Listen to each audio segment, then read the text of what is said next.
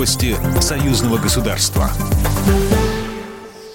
Здравствуйте, студия Екатерина Шевцова. Работа по углублению белорусско-российской интеграции приведет к существованию двух суверенных государств на едином экономическом пространстве. Об этом заявил президент Беларуси Александр Лукашенко в ходе интервью турецкой телекомпании TRT, сообщает Белта.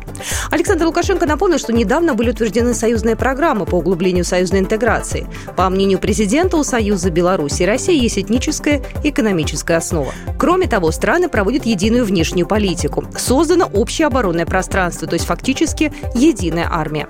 Лукашенко также заявил, что союз Беларуси России будет более мощным, продуманным и продвинутым интеграционным объединением, чем Европейский Союз.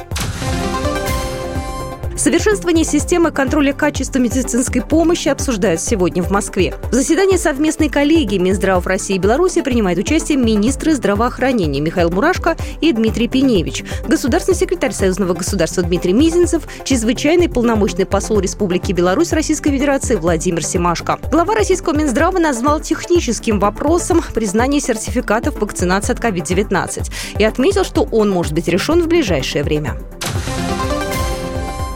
Кремле проанонсировали встречу Путина и Лукашенко до конца года. Об этом сообщил пресс-секретарь Кремля Дмитрий Песков, передает ТАСС.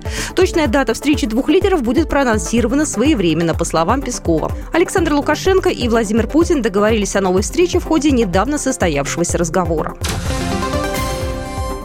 Эксперты Московского центра Всемирной ассоциации организаций, эксплуатирующих атомные электростанции, завершили предпусковую проверку второго энергоблока БелАЭС. Об этом сообщили в отделе информации общественных связей БелАЭС, передает ТАСС. Предварительные результаты говорят о том, что энергоблок номер два Белорусской АЭС через некоторое время будет готов к загрузке свежего ядерного топлива в реактор и продолжению дальнейших пусковых операций, сообщил по итогам проверки директор центра Василий Аксенов.